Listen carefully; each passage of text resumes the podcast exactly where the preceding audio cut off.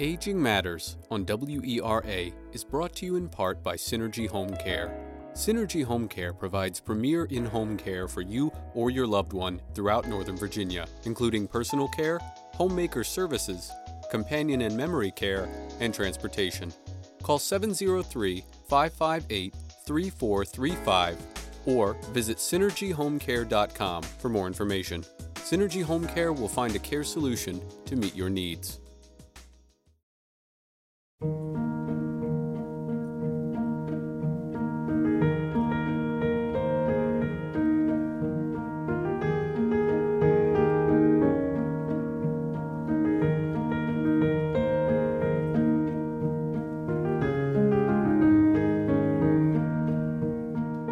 Good afternoon and welcome to Aging Matters on Arlington Independent Media's community radio station, WERA Arlington 96.7 FM.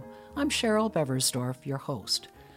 Colorectal cancer is one of the most common cancers worldwide, and its incidence is increasing.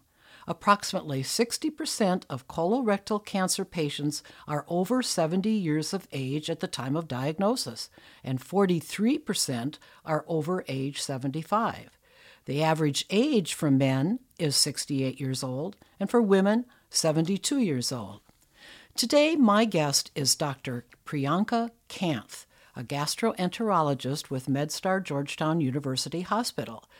Dr. Kanth leads the Gastrointestinal Cancer Prevention Program for patients and families with high risk for gastrointestinal cancers.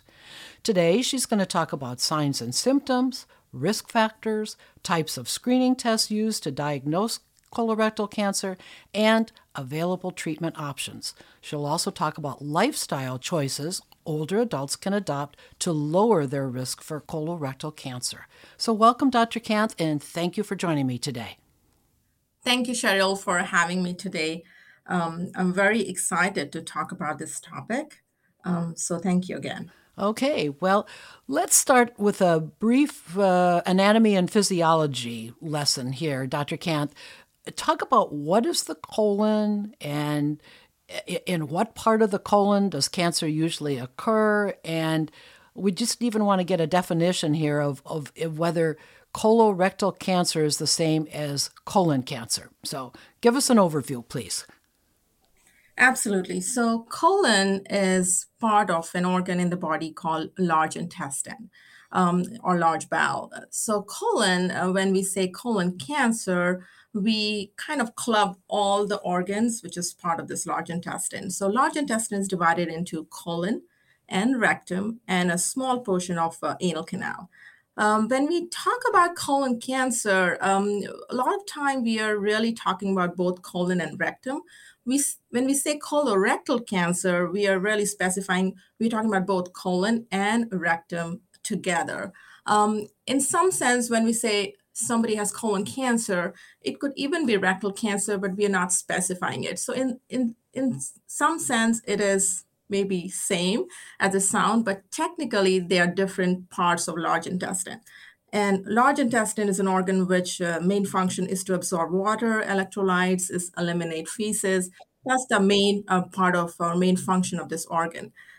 And when cancer happens, it can occur at any part of colon. Colon is also divided into other smaller parts, which we don't have to talk about medical jargons, but that's any portion of colon can have cancer or rectum can have cancer. Some cancers we are seeing more, mostly in younger population in the left side. As when you hear the word left-sided cancer, we're really talking about rectum possibly included. So that's in general is what we talk when we say colon or colorectal cancer. And what I'm hearing you say also, I just heard you talk about younger people and wanted kind of more information from you about the fact that, as we understand it, colorectal cancer is increasing. And I'm wondering, is it more common among older adults than younger people, or are we seeing it in younger people as well? Very good question.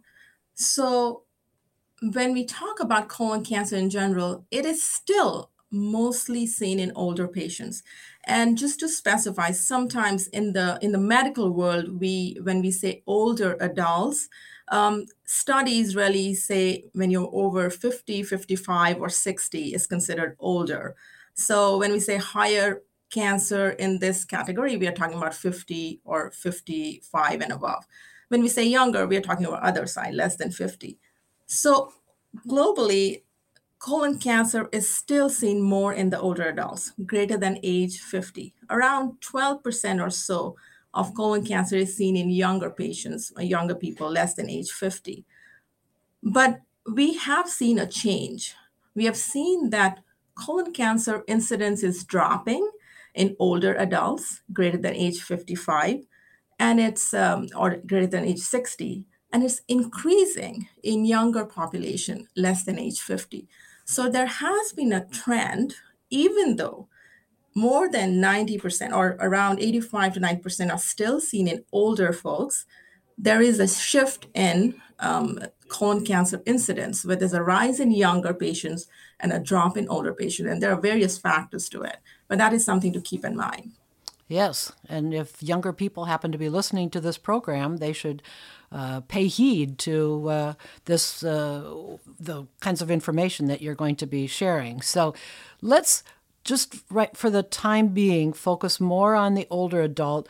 Talk about the risk factors that increase the likelihood of an older adult developing colorectal cancer.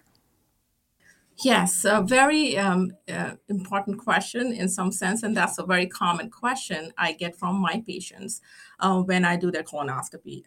And the question is asked, what can I do differently that can prevent colon cancer? So there are two ways to look into it. There are risk factors we can modify, and there are risk factors we cannot. So let's talk about non-modifiable risk factors. Number one is age. Like we discussed just now, as we get older, we tend to develop more colon polyps, which are precancerous lesions, and tend to get more cancer. So age, we cannot change. Number two, I would say, is race. So in the U.S., African Americans have a higher risk than other population to get colon cancer.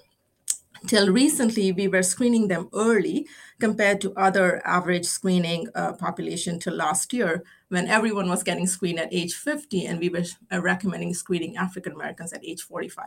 Now it's 45 for everyone, and that's the reason we were doing that. Other risk factors which we cannot change, men have slightly higher risk than women. Having personal history of colon polyps, these are precancer lesions we'll chat about, or personal history of colon cancer itself increases your risk. Any family history of colon cancer or many colon polyps, family history of genetic disease or condition, there are certain conditions which increases your risk for colon cancer. And that is something really you need to be aware, anyone, if you have family history of colon or some other cancers. Personal history of other diseases, such as inflammatory bowel disease. These are conditions where your colon is inflamed. It's a chronic condition, and long-term inflammation can lead to cancer. And there are some other diseases, such as diabetes. So these are things which cannot be changed, but are present, and we should be aware of.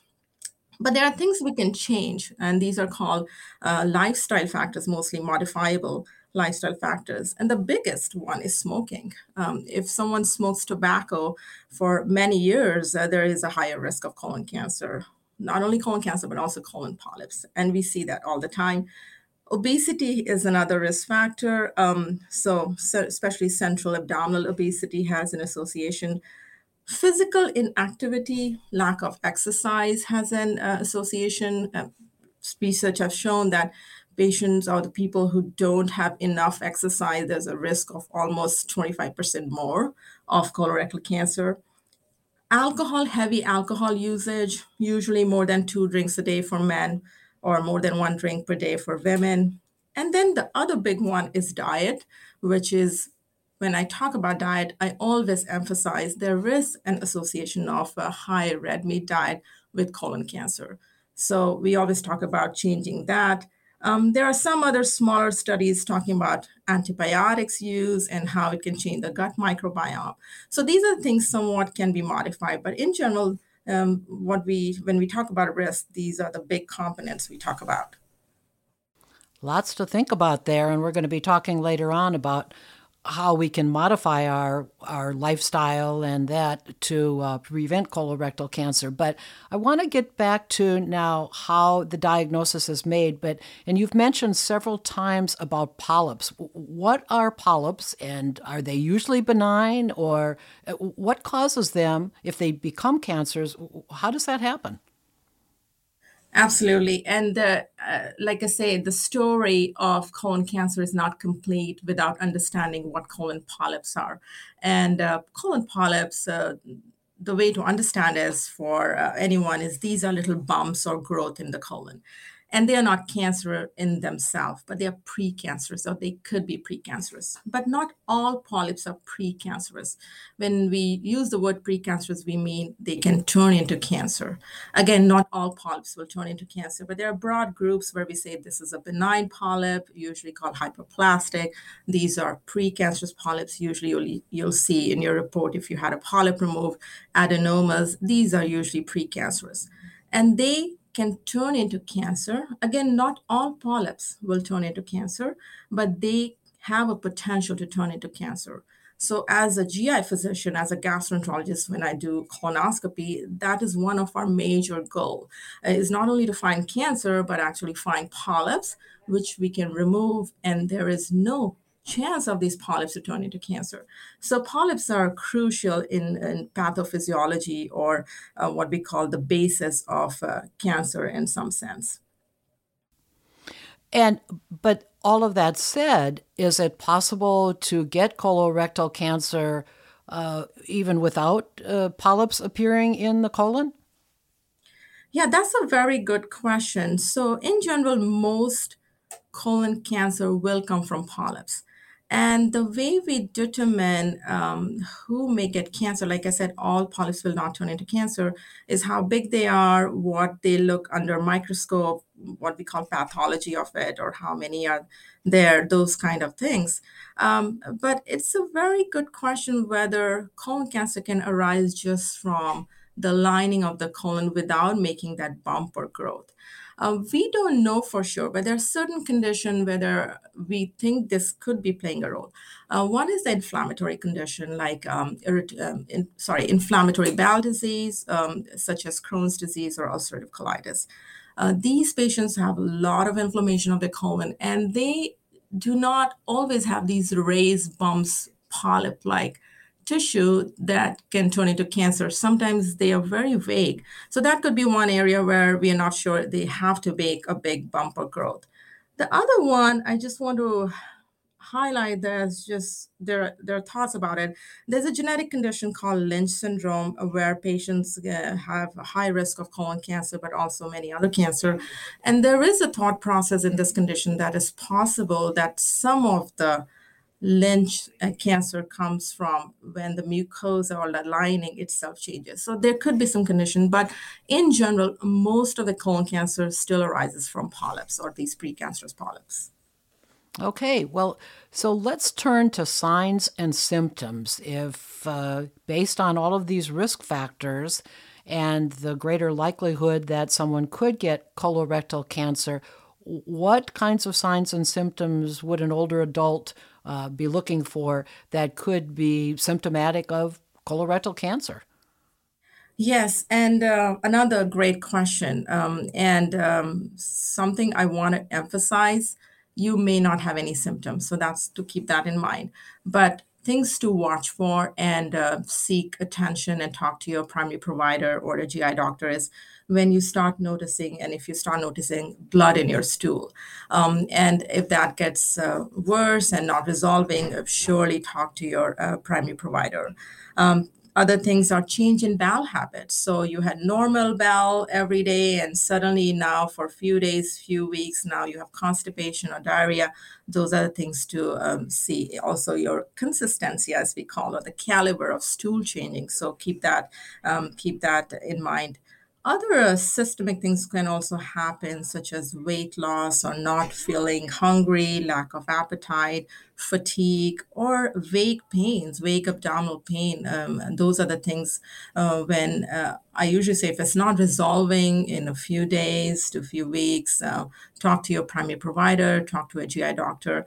We have a low threshold when we hear about things like this, especially blood and stool, to consider thoroughly an investigation and see what could be causing these. And I'm hearing you say, and I just wanted to emphasize that for our listeners, that it is possible to have colorectal cancer without the signs and symptoms. Is that true? Absolutely. So many cancers, unfortunately, early stages will not produce symptoms. And colon cancer is no different. Because also precancerous polyps, they're not cancer in itself, but even sometimes very large polyps will not produce any symptoms. So patients, people may not even have any symptoms, and they come in with no history at all for screening. And we'll talk about screening later. When they come for screening, and we sometimes find cancer, and it basically says colon cancer is quiet, like early stages. So beware that if you don't have symptoms, that doesn't mean you may not have cancer. There are lots of things to look into it, especially screening, and also family history, certain other things which can increase your risk of colon cancer. So that sounds like that it's still important in terms of the screening, as you said. So when is the best time to visit a physician if an older adult does have these signs and symptoms that you talked about? Yes, if things are not resolving, like I said, few days to few weeks, there is no good data on this, but I usually say within a month or so, if you're not feeling better or it's just getting worse or other things come up, do not wait, do not sit on these symptoms, and make sure you talk to your physician. Since you are a gastroenterologist and you have in the specialty, is it wise to go to your primary care physician first, or is it possible just to schedule an appointment with a gastroenterologist? I think it's important for, again, our listeners to understand what the next step is when it's time to contact a physician. Yes, either. So you can, depending also on availability, any provider, if you have a primary care provider, you can see right away. I would say start with that, but there is no issue to be able to find a GI doctor. And if you're able to see them sooner, absolutely get help from a GI physician. Because a lot of time we do get referral for these symptoms from a primary care provider. So I would say if it's going on for, not resolving, then just go ahead and make an appointment and don't have to wait for your primary care provider. Okay, well, that's good advice. So you've been talking about screening. Explain to us what exactly that means. What is colorectal cancer screening? And I'm assuming there's probably more. In fact, I know that. With my nursing background, I'm familiar with some of these issues here. But we'll also want to hear about whether an older adult has the choice of the various screening tests that you're going to talk about. But explain to us exactly what's involved in screening. Absolutely. And I just want to mention this now, 45 is the new 50. So everyone gets screening for colon cancer at age 45. And this is a big change in the GI and I would say medical universe when we used to start screening at age 50. And what it means is colon cancer is high up in the list and where it is. It's the second leading cause of cancer-related death and third leading cause of cancer in both men and women in the U.S. So that's the reason we screen everyone, irrespective of ethnicity, gender. Everyone gets screened at age 45. What it means when we talk about screening. When we talk about screening, we are really saying how we can find cancer earlier stages the best, that we can, of course, prevent and treat it. There are various options available to find colorectal cancer. And in bigger boxes, if we put them, the big one big box is our stool studies, and there are two or three options there. The second one is, the big one is colonoscopy, which is the gold standard, because if your stool studies are positive, looking for blood, you will end up getting a colonoscopy irrespective. So colonoscopy is gold standard because we can go inside the colon, take a look, find cancer, but also remove precancerous lesions. And then this is there's a third one called virtual colonoscopy, which is a CT scan, and to look, basically look into your large intestine under imaging and look for polyps. But if that's positive, you still need colonoscopy. So these are the three big screening modalities to screen anyone. And all of these have pros and cons. And things to know about when you talk to your primary care provider, a lot of time you are following a primary care provider because you don't have any symptoms and you're a healthy 45-year-old, you talk to your primary care provider and discuss all options. So I can go over some of the pros and cons, which I would highly recommend discussing. Please do. Let's talk about stool studies. So there are a couple of options in stool studies, and you may have heard things like FOBT and FIT, FIT, and these are stool tests where you basically pick stool and test it in a small envelope which you get and send it back to the lab. And then there's another one called multi-target stool DNA, which does similar. You have to collect the sample and send it back to the lab. Things to know about is the stool tests are good tests to detect cancer, but they are not great to detect polyps. So that's one thing about stool tests. And if they're positive, you need colonoscopy. But they are more or less, depending on what stool test you pick, they're mostly cheap and convenient at-home test. So when we talk about FIT test, which is fecal immune chemical testing, or FOBT, another stool test, both looking for blood in stool, they are good tests. They're also very cheap at home, do it, but you need more than one stool test or one stool card. So you have to do multiple tests. When we talk about multi-target stool DNA, if you've heard about Cologuard, that's another thing you can do. That's not as cheap as FIT or FOBT we are talking about. And this is doing the same thing, looking at blood in stool. Cologuard also looks for some DNA markers, as we say, and the idea is to find cancer. Before we go to colonoscopy, I just want to say what are the negatives of these two tests. FIT and FOBT, they are very good tests to detect cancer, but like I said, they're not great for polyps. They also need more than one stool card, so that has to be done. FIT or FOBT also needs to be repeated every year. So keep that in mind, that when you're doing the stool test, FIT or FOBT, you have to do it every year. Coming to Cologuard, which is the multi-target stool DNA, this is another good test to detect cancer and can be done between 1 to 3 years.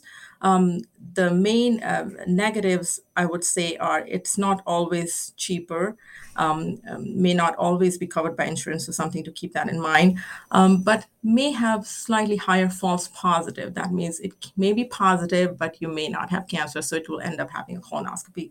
So there's pros and cons within the stool test itself. Colonoscopy, on the other hand, is what we call gold standard. It's a direct test. We are getting inside the colon and looking for cancer, polyps, and we can remove polyps. So that's the great and the best thing you can do in prevention. But it has risk, and the risks are it's an invasive procedure. So we are using anesthesia. We are using you have to take time off from work, so it has logistic issue. And then since it's done under anesthesia and it's invasive, there are other risks such as bleeding or making a tear in the bowel wall requiring surgery. All these risks, to be honest, are very, very small. So overall, a very safe procedure, but being an invasive procedure, those are the risks to keep in mind. Also, colonoscopy needs a prep. That means your bowel has to be completely clear. You need a laxative drink the day before to clean your bowel. And those are the logistic things to consider. The good thing about colonoscopy, if you don't have family history, no polyps are found on exam and your colonoscopy prep is great. You don't need screening for another 10 years. So that's the good part of colonoscopy. And then there's a third box, which is virtual colonoscopy or CT, and essentially getting a CT of your abdomen area and looking for polyps. The good thing is it's semi-invasive, so you're not really, it's a scan. You can just go into the scan, so there are no invasiveness of a scope. The things to remember is you still have to do a prep, a bowel prep to do this procedure. And it has to be available that if you find a polyp, you should do colonoscopy ideally the same day. And it can be expensive as well, being a CT scan, and there are chances of finding incidental things on it. So these are the big three areas, I would say. And there are lots of pros and cons. So surely talk to your primary care provider or a GI doctor and see what works best for you. Okay, well, and we're going to talk a little bit more about how either the primary care doctor or if you are involved with this, Dr. Kanth, how you determine and help your patients decide which one is best. But we need to take a short break here. And in case you tuned in late, we're talking with Dr. Priyanka Kanth, a gastroenterologist with MedStar Georgetown University Hospital, and she leads the Gastrointestinal Cancer Prevention Program for patients and families with high risk for gastrointestinal cancers. And you are listening to WERA Arlington 96.7 FM. We'll be right back.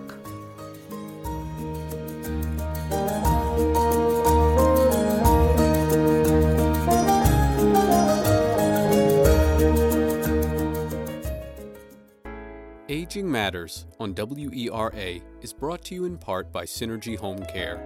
Synergy Home Care provides premier in-home care for you or your loved one throughout Northern Virginia, including personal care, homemaker services, companion and memory care, and transportation. Call 703-558-3435 or visit synergyhomecare.com for more information. Synergy Home Care will find a care solution to meet your needs. Welcome back. We are talking with Dr. Priyanka Kanth, a gastroenterologist with MedStar Georgetown University Hospital. And Dr. Kanth, before the break, you explained the various screening tests that are used to determine whether someone might have signs and symptoms of colorectal cancer. But I'm wondering, whether it's a primary care doctor or you when you're seeing patients, what risk factors, the patient's attitude, the thoughts about preparation and convenience, what are these factors that you consider with your patients as to which might be the best screening test for colorectal cancer? Yes. When first thing to be aware of is, and I want to emphasize this again and again, everyone in the U.S. will need screening for colon cancer. By age 45, everyone needs it. Now, there are some variations to this, and that's why having this awareness is important. When you are seeing a primary care physician, a lot of time, like I mentioned, you may not be following with a GI provider. If you're healthy, adults not following with a GI physician for any reason. And at that time, your primary care provider usually would provide information what you're due for and what could be options. So the various screening option, like I mentioned, stool versus colonoscopy or CT, it's a good idea to discuss in detail pros and cons and see what works best for you. And if you need more information, absolutely see a GI provider. The reason I say this is for some patients, it may be that it's more convenient to do at-home tests for you and keep doing it every year, stool tests, and they're cheap and they're great. And it may be the best option for you. And for someone else who are like, I'm not able to follow every year with a stool test, let me just get colonoscopy, which is like, again, I said gold standard because we can look at polyps and remove them too. But you take the risk of a very small risk of being an invasive procedure, plus the logistics. So it's a great tool. I want to get this done and then not worry about it for 10 years if it's a good test. Those are the things. So it really depends on what you want to do. In the GI world, we say the best screening is the one that gets done. Do something, like make sure everyone gets screened. That's the whole goal about prevention. But one thing to know of is your family history, because that may change the age when we start screening. And I'm delving a little bit away from the average risk, which is all of us are, if we don't have a family history of colon cancer or a known genetic mutation that increases our risk for colon cancer, all of us have around 5% risk to get colon cancer. And that's why we screen everyone in the US. But it changes if you have other factors. If you have family history of colon cancer, or if you have family history of more than one person with colon cancer or other various other cancers, and they may not be colon, they could be stomach or ovarian or female organ, other organ cancers, talk about this, bring this up with your primary care provider, because you may not be average risk, and your risk may change suddenly with your family history if you carry a known genetic mutation or have family history from 5%. It doubles to 10%, or sometimes can even increases up to 60 to 70%, depending on if you carry a certain gene mutation. So having that awareness of your family history is very important, because it can truly prevent colon cancer and prevent all the morbidity and the sadness of cancer that can happen.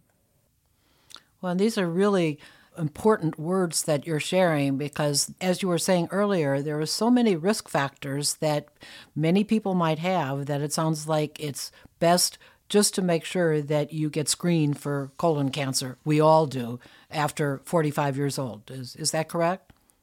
That's correct. Now it's 45, and we also use this 45 is the new 50. So it was 50 for a very long time, and now for everyone, we use age 45 and screen everyone for colon cancer. One thing I was also going to ask you, Dr. Kanth, when you were describing the various screening tests earlier, to get a little bit more information, because we're trying to provide so much here, are there any good resources that people can read about these different screening tests that you can suggest? We'll talk about that at the end, but I'm just wanting to, since we're in the moment here, that I was wondering if there was good places on the internet or other resources that you would recommend. Yes, various resources. And sometimes, if you just Google, I say do not just Google, because there's so much on internet that it can confuse you. So the best is to go to designated gastroenterology societies and national and international societies website. And some of them to know of are the American College of Gastroenterology, as we call ACG. They have some very good patient resources. Some others are AGA, which is American Gastroenterological Association. That's another national society, GI society. A couple others are American Cancer Society has some very, very good information as well. And then there's another one called ASG, American Society for Gastrointestinal Endoscopy. So I would say don't look for any information on the internet, but go to these societies, GI societies, and they have patient directed information, which is very helpful. If you don't have access to internet, talk to your primary care provider or a GI physician. We can always explain and provide you with brochure and more details. Okay. And one other quick question about screening, and that has to do with cost and insurance. For those folks who are over 65, I assume that Medicare does cover it, but can you talk a little bit about the variation as to the cost? You said that the stool DNA tests and the blood tests might be less expensive, but give us a little bit of an overview on cost and insurance coverage for screening. Yes, so insurance plays a huge role in screening, and in general, insurance should cover for screening. Most insurance should cover, including Medicare, but they all have their variation. And like I mentioned, stool test, FIT, FIT, or FOBT are quite cheap and no issues covering, and they're considered screening. Along with colonoscopy is covered. Sometimes Medicare may not cover the other big box CT, virtual colonoscopy. So good to talk to them and find out.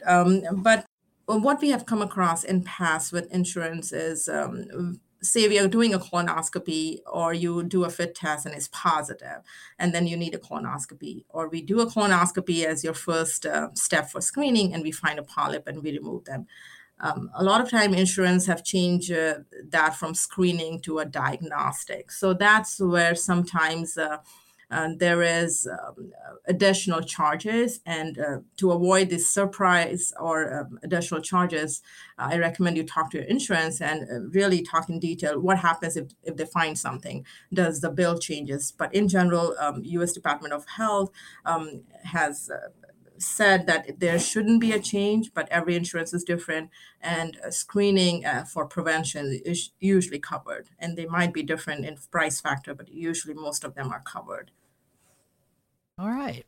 Now take us to the point where it might be a person is at an age where colorectal cancer screening is no longer needed. Is there an age, or do people need it as long as they're alive? What would you tell us?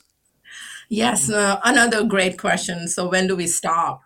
We, if you look at the guidelines and recommendation, U.S. Preventive Services Task Force is the main body, and Preventive Services Task Force and our GI societies, we all agree that after age 85, screening is usually not recommended. And it's based behind if one has 10 years of life expectancy left, then it's worth screening. And the reason this is designed this way is a small polyp, I want to go back to polyp, a small precancerous polyp might take 10 years to turn into cancer, the usual biology, 5 to 10 to 15 years. And that's the idea. And also look at the comorbidities and is it worth screening after age 85? So after 85, we do not recommend. Up to from 45 to 75, everyone should get screened. But this is the 10 years in between, 75 and 85 is the gray area.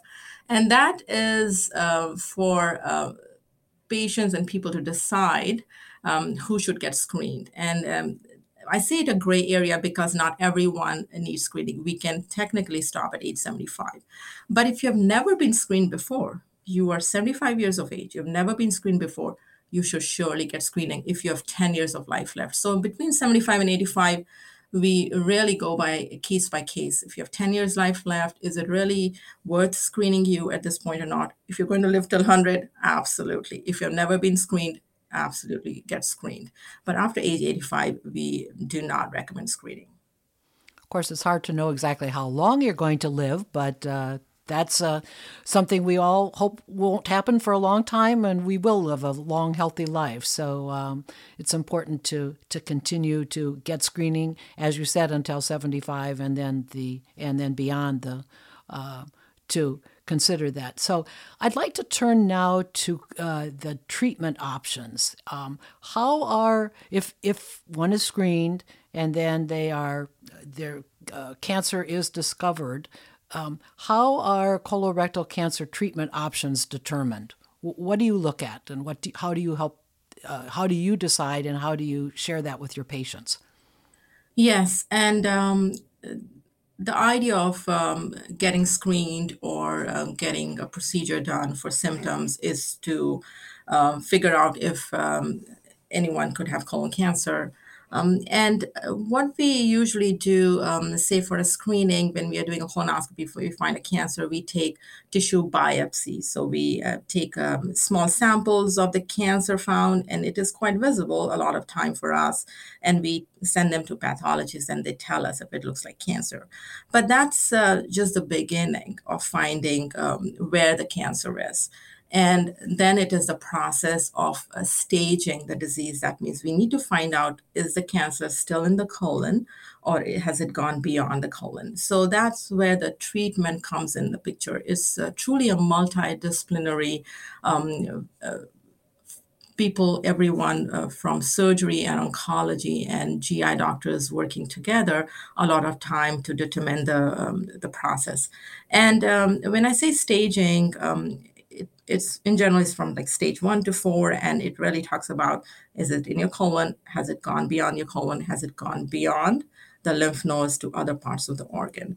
And based on where they are, we decide treatment. And once, from a GI doc perspective, once we do the biopsy, we find it is cancer, we essentially send the patient to our oncologist colleagues and surgical colleagues, and then one of the treatment options or both are determined based on where the disease is. So if there is surgery, are there different types of surgery options then that are available based on the stage of the colorectal cancer?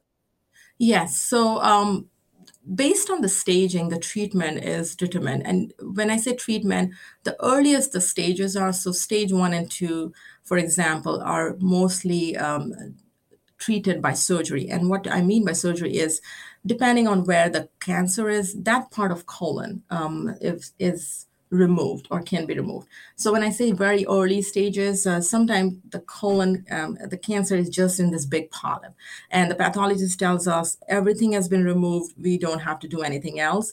And if it is very early stages, just a portion of colon can be removed, or maybe some lymph nodes around it. That's the surgical approach. As it gets further, stage 3, 4, beyond the colon, then surgery may not be the first option. And when we talk about various surgery, we are really talking about what part of colon has been removed. And the approach to surgery is fairly straightforward in terms of the location and the availability and seeing the multidisciplinary care for that. There's another role of surgery when sometimes patients have cancer beyond to other parts of the organ. So sometimes when the cancer is in liver or lungs, there could be targeted approach there. Sometimes we need surgery when patients have obstructive, as we call, symptoms. They have severe constipation because cancer has completely blocked off the colon. And to remove that, sometimes we need surgery there. So it has different role on essentially the stage of the disease. Because if cancer is present, because that's what we're talking about now, is chemotherapy sometimes a treatment of choice, or are there other targeted therapies that are now used? What do we need to know? Yes. So as, again, depends on the staging. So later stages of the cancer, which are usually stage 3 and 4, even some of the stage 2 cancers need to be treated with chemotherapy because it has spread beyond the wall of the colon, and surgery is not always going to give the right treatment. So we start with chemotherapy. Sometimes for chemotherapy, depending again on the staging, certain chemotherapy, which are usually infusions, so given by IV or so, it's decided on where the cancer has spread. So like we call metastatic disease or stage 4 disease, where it has spread beyond the colon. There are some role of targeted therapy. So we can test tumor for certain molecular findings and then decide treatment based on that, because certain genetic aberrations will not, these cancers will not respond well to usual therapy. So those things can be applied. In the world of genetic aberration, such as I brought up Lynch syndrome, one of the genetic mutation where you have higher risk of colon and other cancer, there are certain molecular findings noted on the tissue. Based on that, we can target, if you've heard about things like checkpoint inhibitors, these are targeted therapy again, in the realm of chemotherapy that can be used based on the molecular findings tested on the tumor. And we are talking again about late stages. Chemotherapy, any stage 3 and 4 is when predominantly that is the treatment. Surgical treatment, mostly early stages, chemotherapy, mostly later stages in general. Well, for the rest of the interview, I'd really like to turn to prevention. And you talked a lot about risk factors, and but I'd like to hear from you about how older adults can reduce the risk of developing colorectal cancer. And also, along with that, are there certain medications that you recommend? What do you tell your patients? Yes, so we discussed about things we can change, risk factors we can modify in our daily lives, which can help prevent cancer. And 2 or 3 things I always tell my patient: if you smoke tobacco, consider stopping, because smoking has a huge risk with colon cancer and precancerous lesion, colon polyps. Smoking, after smoking, heavy alcohol usage, and red meat diet, high processed red meat diet or high fat content in your diet has a link to colon cancer. So that can be usually modified. If you're a heavy meat eater, go towards more vegetarian, more chicken and fish diet, more fruit and fiber. Anytime there have been studies comparing fruit fibers versus red meat, fruit and fibers usually wins and are more colon healthy. So that you can surely modify, especially if you find a polyp or you have a family history of colon cancer, may or may not have genetic mutation in your family. These are the things you can surely do to change your lifestyle. Physical activity is another one, to encourage yourself to get more exercise. In terms of medication, that's a very good question. Can we take a pill and prevent colon cancer? Yes and no. So there are some studies, or actually many studies, done in the world of anti-inflammatory agents, which usually we call NSAIDs, non-steroidal anti-inflammatory, or aspirin. They have been studied in the world of colon cancer. Aspirin has some good effect. It has shown that it decreases development of colon cancer if you take it for a long term. Now that data is good, but aspirin also can cause other issues like bleeding of the GI tract. So we have to be very careful. So we haven't come to a consensus where we are saying everyone take aspirin, everyone take non-steroidal, because they can cause side effects. So we have not been recommending that, but these are potential things that can be that has been studied. Aspirin is recommended in one condition, which is one of the genetic aberration I talked about, Lynch syndrome, where we do recommend aspirin because patients have very high risk of colon cancer. But otherwise, things to you may consider, which has been studied, are high intake of calcium or vitamin D. Again, if you look at the guidelines, we are not there saying everyone just take vitamin D, but these are the potential things which have been studied and may work for certain conditions. So, Dr. Kanth, you have certainly given us a lot of really important information in terms of prevention, diet, exercise, stop smoking, reduce the amount of alcohol. We're dealing with a really important topic here of colorectal cancer. As a physician, talk to us about the physical, the emotional, and the social effects of cancer, and why screening and lifestyle adjustments are so important. Help us to understand this cancer. Yes. And the whole idea of screening is to prevent, that you are never at a stage where you have a cancer and what comes with cancer. And there are various things that can, of course, happen. One is physical itself. One get cancer, and it comes with pain from the disease itself, and then it requires treatment based on staging surgery versus chemotherapy or both, and that itself has a lot of physical ailments.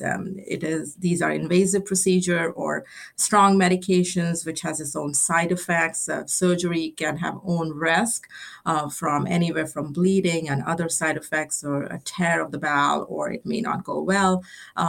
Those are big aspects in physical context. Just chemotherapy, lots of side effects can happen from chemotherapy. So going through that, GI symptoms and fatigue and losing hair and all that has a huge toll on physical. So just getting the treatment at the earliest stage is the best, or not having cancer is the best, to not go through this physical. And going through the physical aspects itself leads to the emotional aspects or social aspects of these. It's a huge toll to go through various doctor's visit, various infusion visit. It hampers your social life.